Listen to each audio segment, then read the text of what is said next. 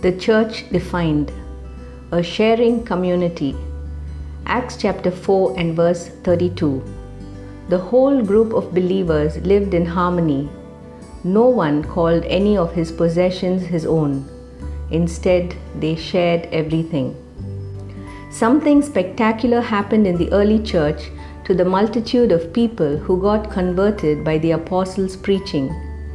In one accord, they gave up what was rightfully theirs, had everything in common, sold their properties, land, and houses, laid the proceeds at the apostles' feet, and there was no one in the church who lacked anything. No wonder then that there was great power when the apostles witnessed about the resurrection of Jesus, and God's tremendous grace rested on all of them. Acts chapter 4, verses 32 to 35.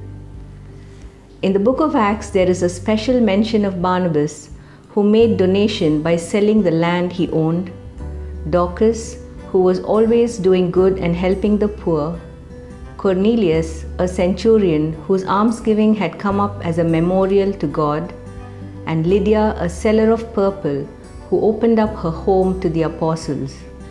When Paul and Barnabas were commissioned by the apostles to the ministry among the Gentiles, this was what they requested Paul to do. In Galatians chapter 2 and verse 10, Paul says, They desired only that we should remember the poor, the very thing which I also was eager to do. Jesus' reminder to his disciples in Matthew chapter 26 and verse 11 still holds good for us today that we will always have the poor amongst us. We should therefore look out for opportunities to extend help to those in need. However, Jesus also taught that our giving should be in secret with no announcements whatsoever. Matthew chapter 6 verses 1 to 4 and that when we give to the poor we are assured of storing up for ourselves eternal treasures in heaven. Luke chapter 12 and verse 33. As a community of believers, our generosity should not be seasonal, but rather a benevolence that is practiced all through the year.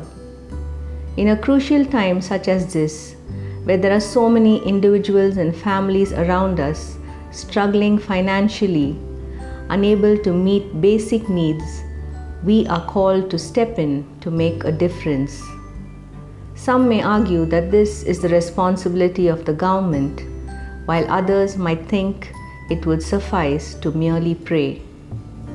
1 John chapter 3 verses 17 to 18 teaches us if someone has enough money to live well and sees a brother or sister in need but shows no compassion, how can God's love be in that person?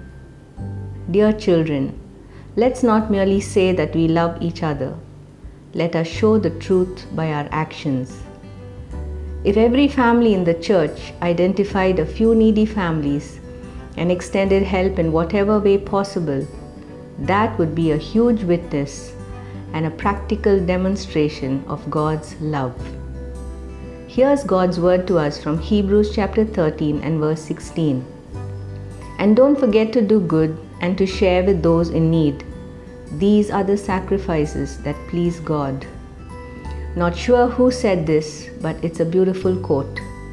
When God blesses you financially, don't raise your standard of living, raise your standard of giving.